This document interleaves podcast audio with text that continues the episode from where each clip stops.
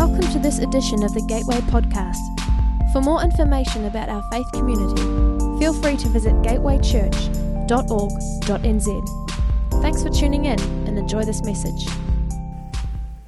Welcome along to Gateway. We're thrilled that you're with us this evening.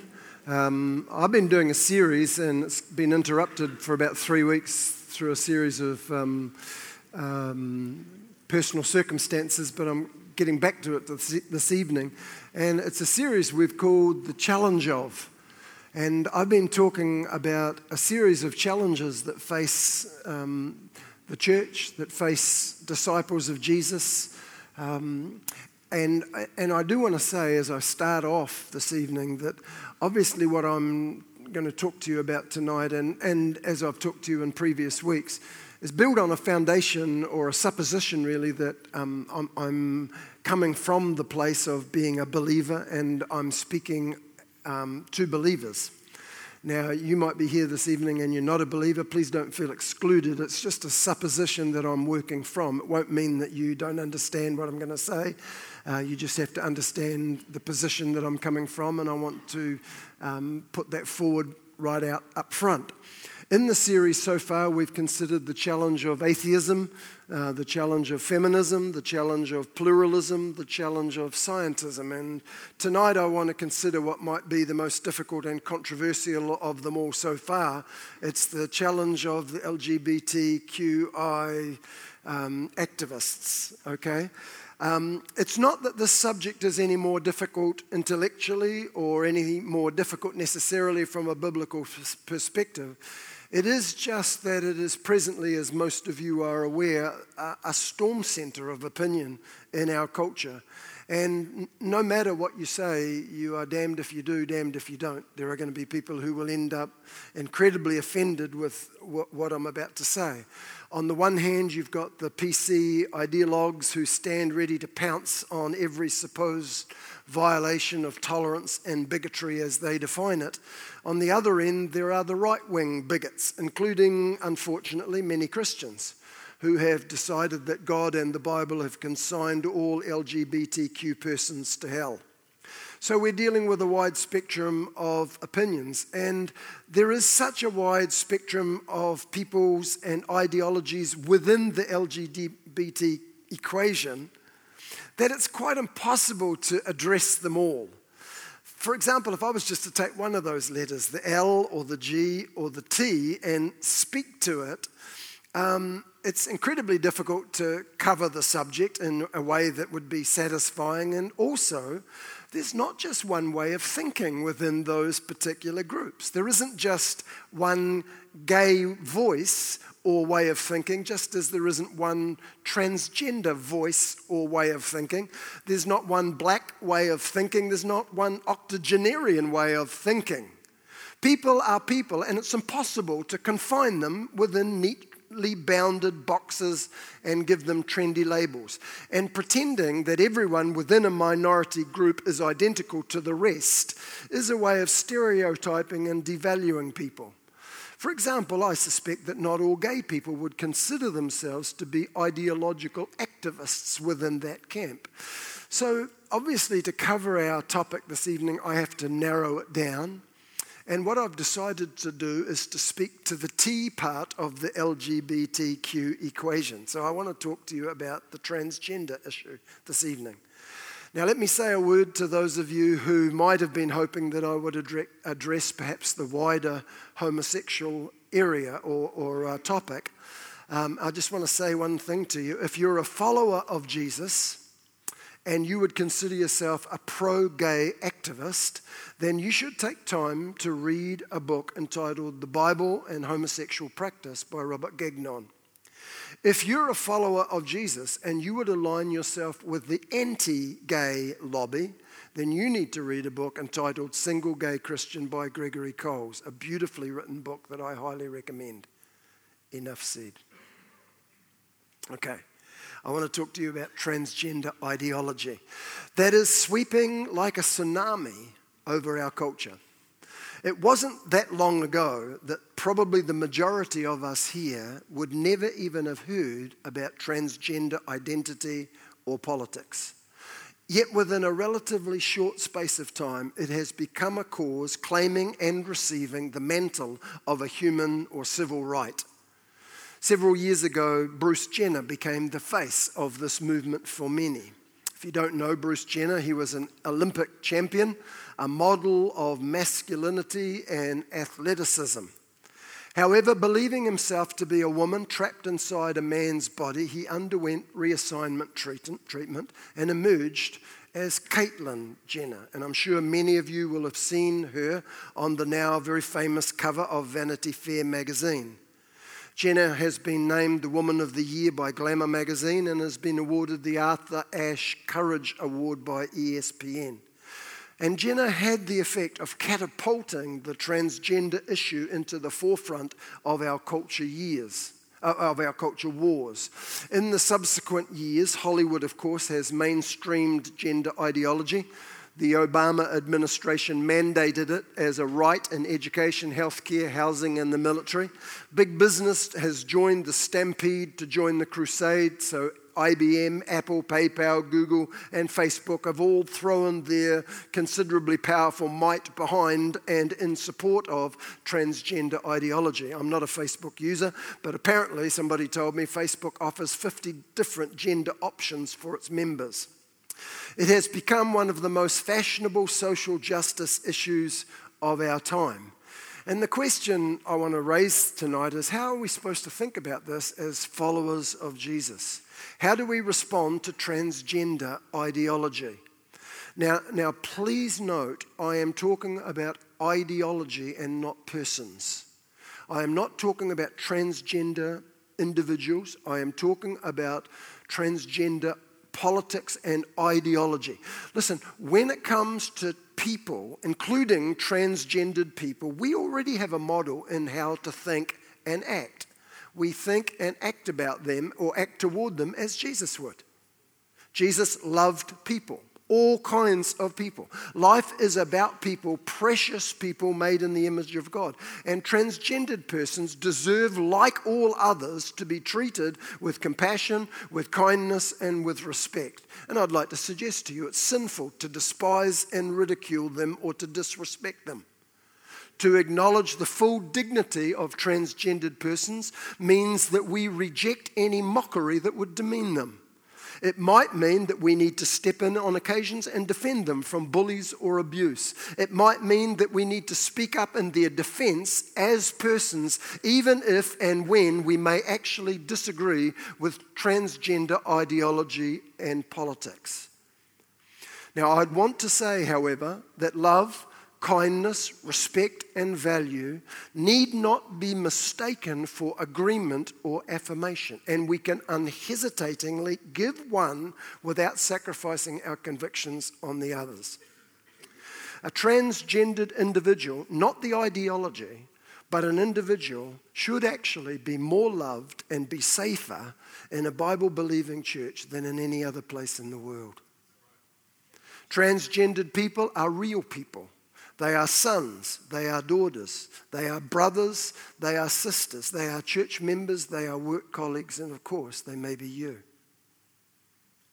Now, having laid that down as a foundation, I'm not looking at persons. I want to consider with you this evening ideology and see if we can perhaps bring some biblical thinking, or at least what I hope might appear to you as sanctified common sense.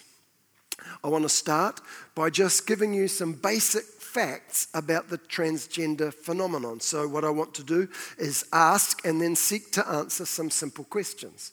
So first up, what is it?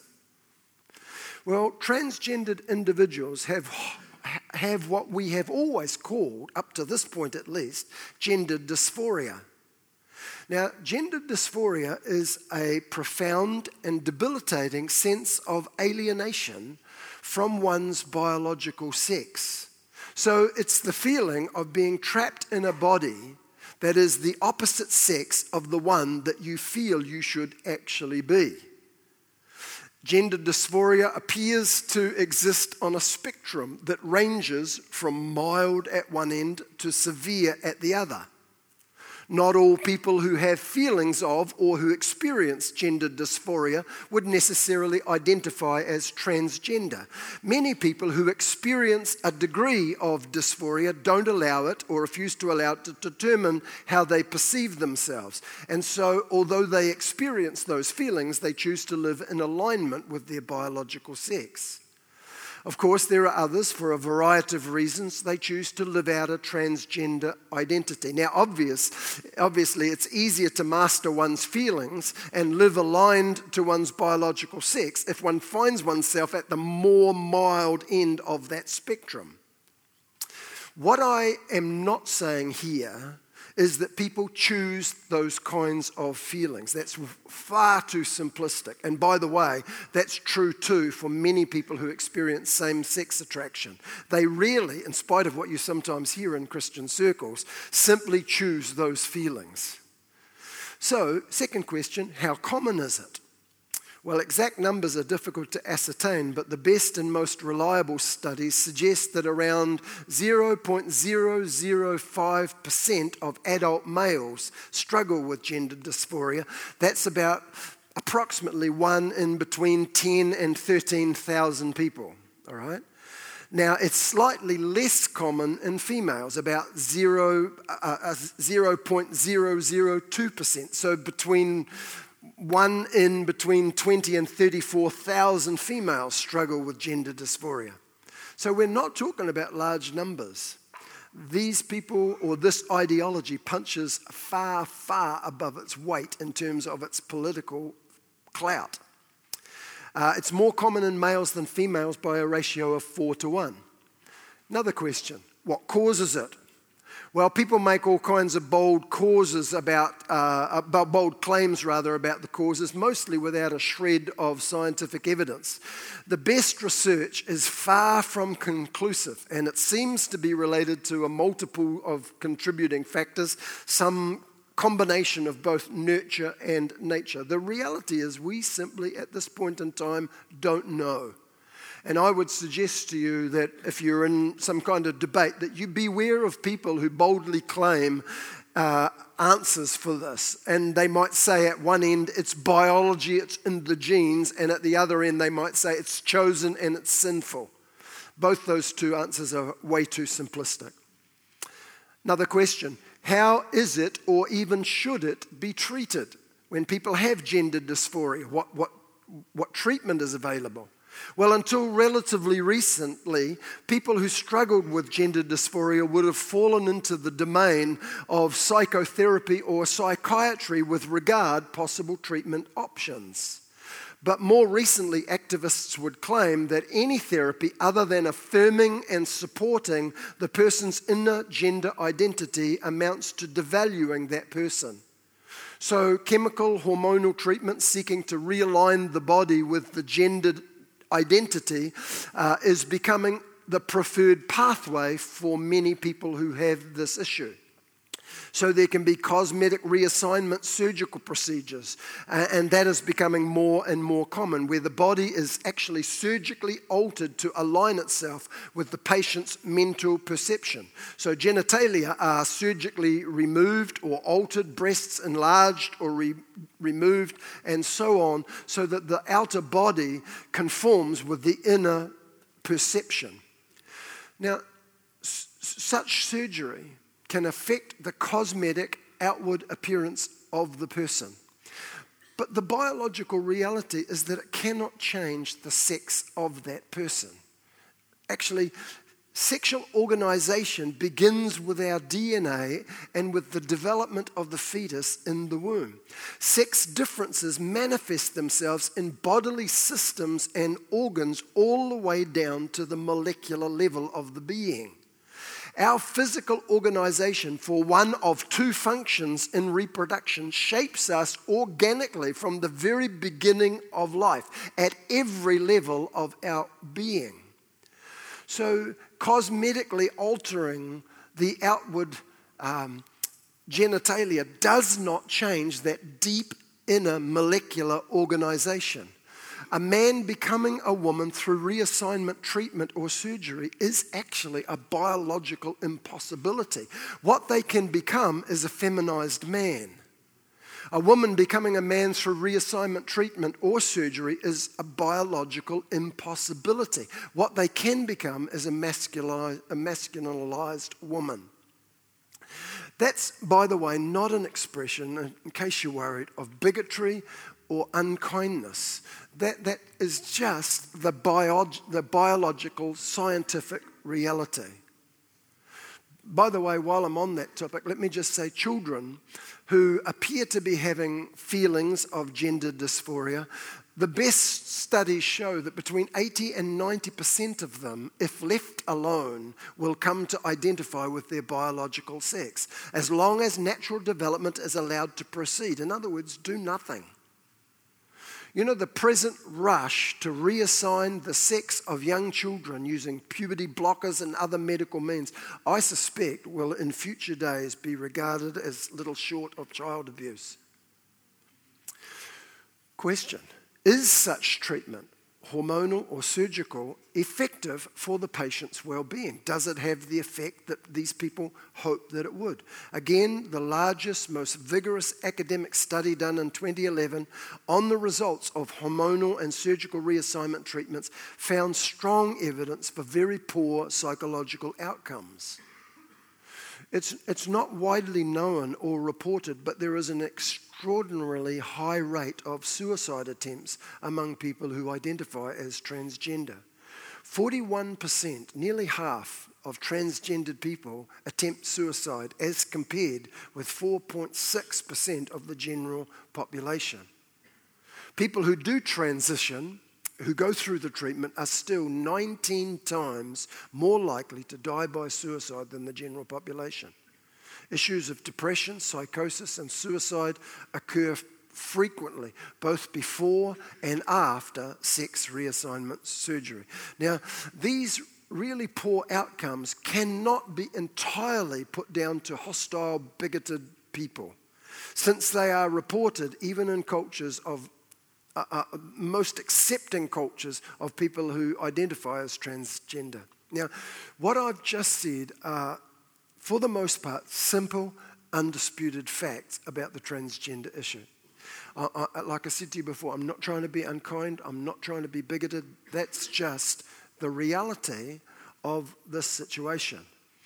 Now, what I want to do now is obviously a little more personal and therefore a little more controversial. As I say, what I've just told you is just simple facts. You can check it on the Mr. Google if you want, but that's just the reality. I'd like to comment on it a little more, if I may. I suspect transgender ideology has been given a traction in our culture that would not have been possible at any other time in the history of the world. We live in the West in a culture characterized by what we call radical individualism. So what an individual wills or wants in our culture is regarded as the highest good. And so to suggest that such wills or such wants might be wrong or perhaps hurtful is to be considered intolerant or bigoted.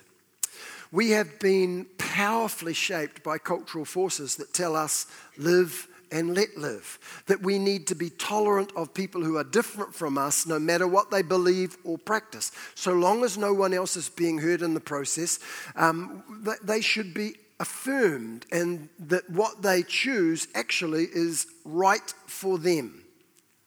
Now, as I say, I'm all for tolerance. I believe people as individuals should be treated with kindness and respect. The problem with this kind of thinking, and we looked at it when we talked about the problem of pluralism as an ideology, the downside of it is when we go down that pathway, we actually have no basis for a thing called truth. If everything is true, then effectively nothing is true, and truth becomes a meaningless and incoherent concept. Some of you may have seen this, but there's a YouTube clip that's gone viral. It was done in 2016, where a young Caucasian man in his 30s goes out onto a university campus and interviews passing students. And his interviews demonstrate in an amusing manner the absolute absurdity of individual perceptions as being the only reliable basis for establishing what's real and true. So he went out onto the campus and he asked a variety of students how they would respond if he told them he was a woman. And the responses were fairly common, and they went like, well, good for you. I don't have a problem with that. Next he asked them, how would you respond if I said to you I was Chinese? Well, he's obviously Caucasian, so the responses were, well, I might be a little surprised, but I would say good for you. Said one. I'd have some questions, but then maybe you have some Chinese ancestry. Next question, how would you feel if I claimed to be 7 years old? Well, a little more hesitancy in the responses this time, as would be predictable, I guess. One said, I probably wouldn't believe it, but I wouldn't go out of my way to tell you that you're wrong. Another says, if you feel seven at heart, so be it, good for you. Another said, if first grade is where you feel mentally, then there are communities that would accept you for that. They weren't trying to be funny, okay? Another one says, so long as you're not hurting anyone else, classic, then joining first grade would be an okay thing for me. Then the interviewer asks the students, what would you say if I said I was 6'5" tall? He was actually 5'5". Now, one bold and obviously very bigoted student said, I would question that. And he said, why? And the student said, because you're not. Back to the PC script. If you truly think you're 6'5", then I think that's fine. The interviewer then asked, well, would you tell me if you thought I was wrong? No, said one, I'd not be willing to tell you that you were wrong. Another one said, it's not my place as a human being to tell you that you are wrong. So the interviewer says, so that I can be a Chinese woman? Sure. I can be a 6'5" Chinese woman? Yes, I would be open to that. Listen, if you want proof of the imbecility of our culture, look no further. We have become so open-minded, our brains have dropped out. Such thinking inevitably leads to total absurdity. Do we really believe that sheer say-so makes it so?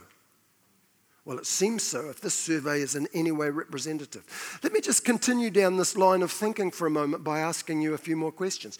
Do we really believe, or could we accept, that our subjective perception determines our age?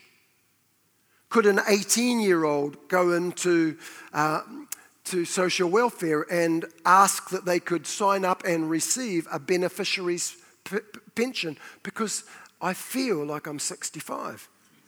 How do you think that would go down? What about a grown man who recently placed an advertisement in the paper seeking a nursemaid because he really felt that he was only 4? True story. I suspect he wanted the nursemaid to actually look like the nanny, maybe minus the accent, but that's probably the darkness of my own heart. What about the man who raped a 4-year-old girl and in his defense said that he only felt like he was 4 years old and he was just doing what 4-year-olds do? Starts to get serious, doesn't it? Does my individual perception determine my height? Could I roll up to an NBA franchise and say, I'm actually 7'9". I would like a place on your playing roster. Presuming I could play basketball, I guess. What about my personal perception, my individual perception determining my racial profile? True story. Maybe you've heard of Rachel Dolezal, who identifies as what she calls trans black, although she's obviously Caucasian. She became president of the Spokane chapter of the National Association for the Advancement of Colored People until somebody finally had the courage to say, hey, the emperor's got no clothes. This woman is Caucasian. She's not black. By the way, in her defense, she claimed the idea of race is a lie. It is nothing but a social construction. Interesting argument. And we will come back to that. Did you know that there are people who identify as trans-abled? These are able-bodied people who believe that they are a disabled person trapped in a fully functioning body. It's not funny. Okay, I'm not. These are real people, sons, daughters, so on.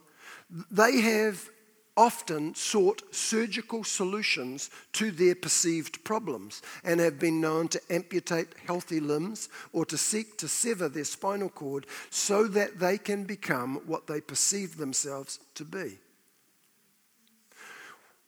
Here's one that bends your head. What about people who claim to be trans species? Luis Pardon has spent over $25,000 to transform himself into an elf. He has undergone numerous surgical procedures, including liposuction, jaw and nose jobs, an operation to change his eye color, surgery to make himself taller, the removal of ribs to make himself thinner. And he says this: I consider myself trans species in the same way transgendered people feel. I need to become how I feel inside. I don't expect people to understand that, but I ask that they respect it. What would you say to somebody who felt so worthless that they felt it would be better to end their life?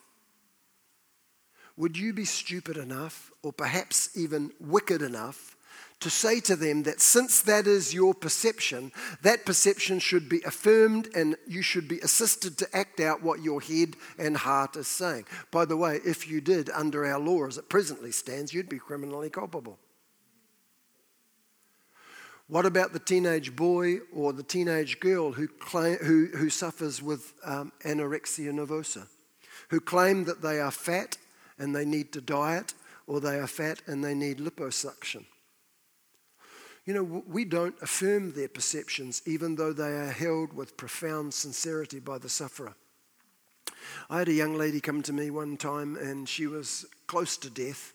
She suffered from anorexia nervosa and had a desperation appearance and said, you better talk to the pastor. Well, look, I was out of my depth completely. And I said, she's talked about how fat she was, and I'm thinking, this just not compute. She's dying. And I gave her a piece of paper, and I said, please, would you draw me, just stick figure, but your perception of how you look. And she drew this figure with this grossly extended stomach, and I'm thinking, and I'm just beside myself. I said, do you actually you think that you look like that? She said, absolutely, that is how I look. Sincerely held the perception that she was grossly obese. We don't affirm those perceptions. There's no way in God's wide world I'm going to say to her, okay, sweetheart, since that's the way you feel, let's arrange liposuction for you, because I need to affirm the way you feel on the inside. What we do is we strive to correct and treat the false, problematic nature of the assumption and try and resolve the psychological conflict that provoked it. Dr. Paul McHugh, who's the professor of psychiatry at Johns Hopkins University, goes to the heart of where these questions are taking us. He says, the disordered assumption of those who identify as the opposite sex is familiar to the faulty assumption of those who suffer from anorexia nervosa, who believe themselves to be overweight when they are, in fact, dangerously thin. Now, look, I thought long and hard about this talk to you tonight. I realise that I run the risk of being called a transphobic bigot. But I would suggest to you that the challenge for the transgender activist, for transgender ideology, is to present to us a cogent argument as to why transgender beliefs and perceptions determine reality any more than these other cases do. And the burden of proof lies with them.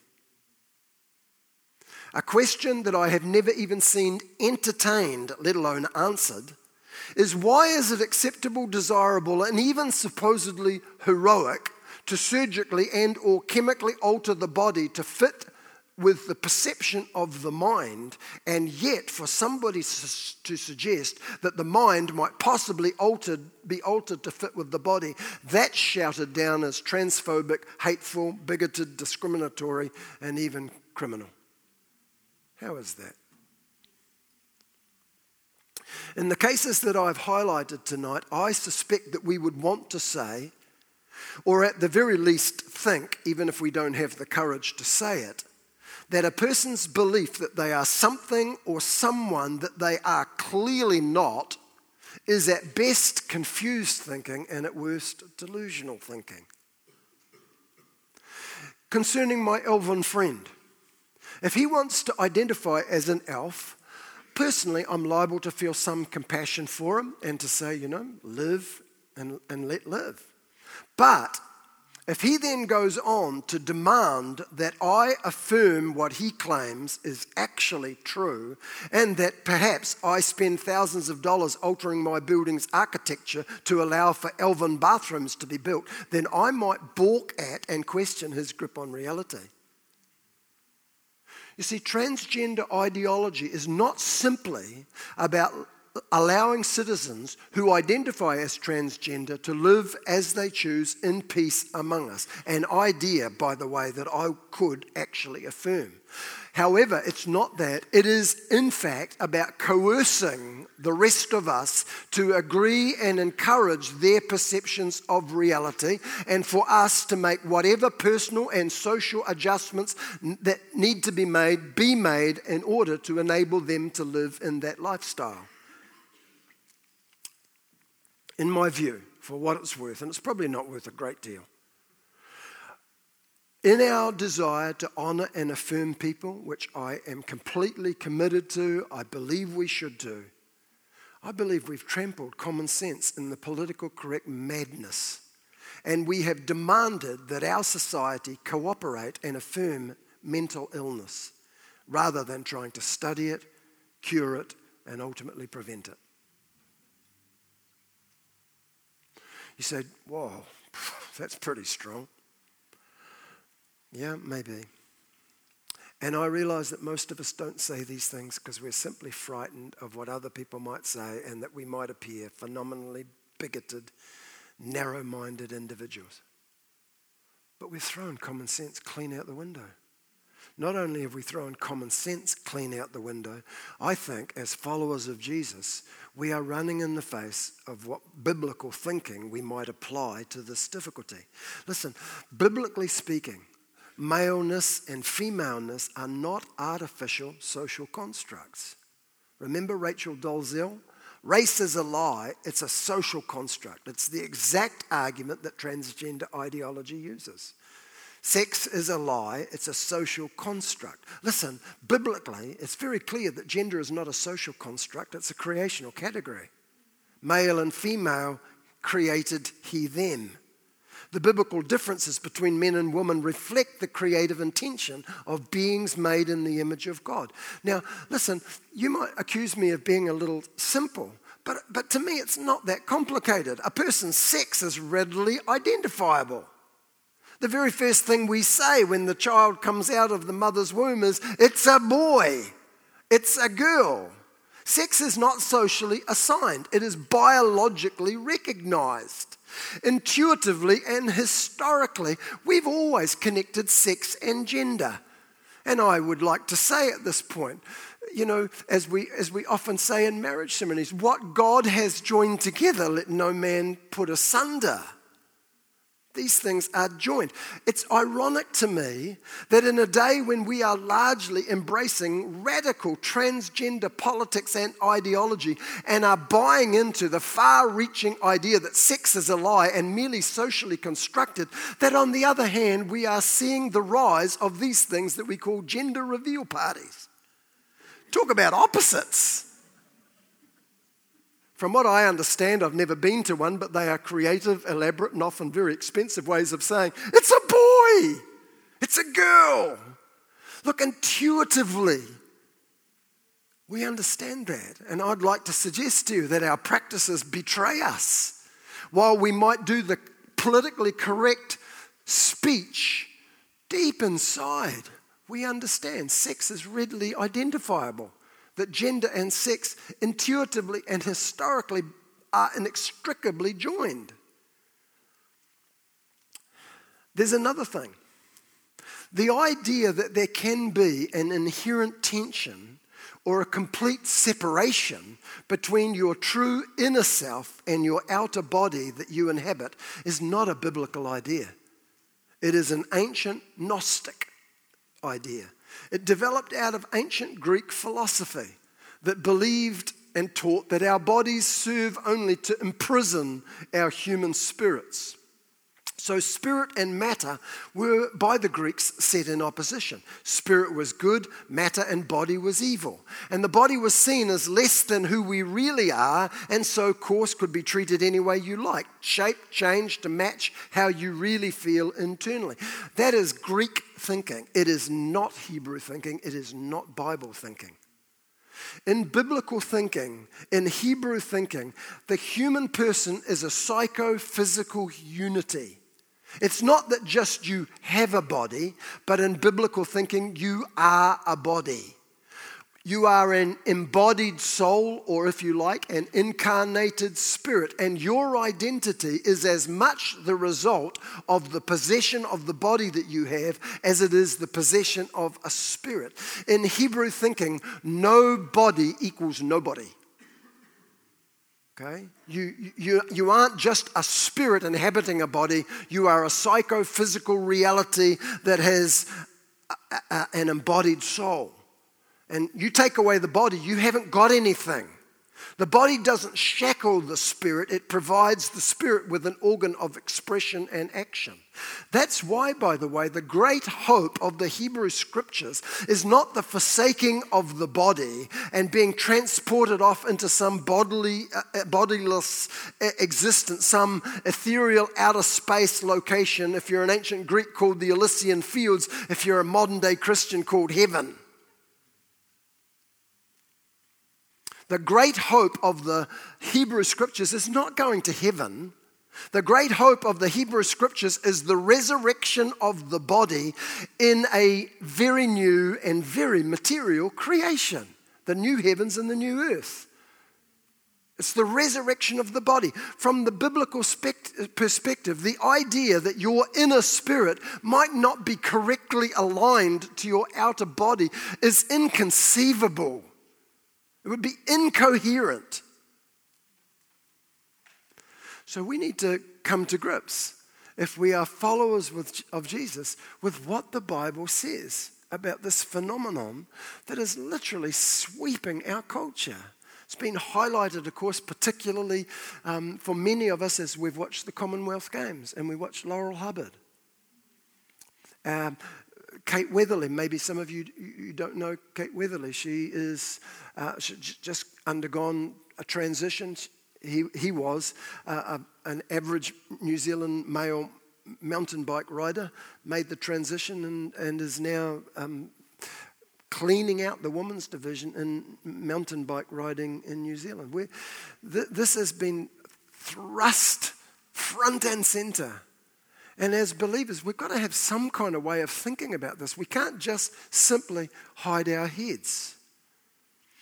I would want to say once again, people have to be loved, respected, treated with kindness. Under no circumstances do you as a believer have license to mock anybody, to put down people in the transgendered arena. We can't do those things. That for me is a given. However, I think that kind of respect can be given in an unhesitating manner without an agreement in terms of their views. And when it comes to transgender ideology and politics, at the very real risk of being demonized as being hateful and transphobic, I would want to go on record as saying the idea of sex change is A, physically impossible. It is biologically impossible. You can do the cosmetic alterations, but you cannot change the organization of the organism, which is determined by DNA and right down to the molecular level in the fetus. It's physically impossible. It's psychosocially unhelpful. It's philosophically misguided. It's biblically aberrant. If you don't know what that means, it just simply means it's in error. I'm done. I've got a car out there running, and I will be on holiday probably for 6 or 8 weeks, depending on the number of emails and abusive calls I get. I agonize over topics like this, because as a Christian, I'm called to love people. I would want to say, by the way, separate topic, but also very much news. Not long before I came out this evening, I flicked through the news on my computer, and I was on TV3's News Hub, and I see two articles beside one another. Laurel Hubbard is a true Kiwi hero, and right next to that, Israel Folau should be sacked for his homophobic responses to gay people. This is front and center. I would want to say, however, you know, about Izzy Folau. I mean, I don't know him personally. He seems to me to be a really godly young man that loves the Lord. But I don't know who's advising Izzy, but they should get alongside him and say, hey, Izzy, never, ever is sexual orientation the line between heaven and hell. I'm sorry, but it's just not. The line between heaven and hell is our either acceptance of or rejection of Jesus Christ. That's what makes heaven and hell. And sometimes, from Donald Trump downwards, some people should just take away their phones. Just take them away. These guys are... Anyway, I better stop. Or someone will be taking away my phone.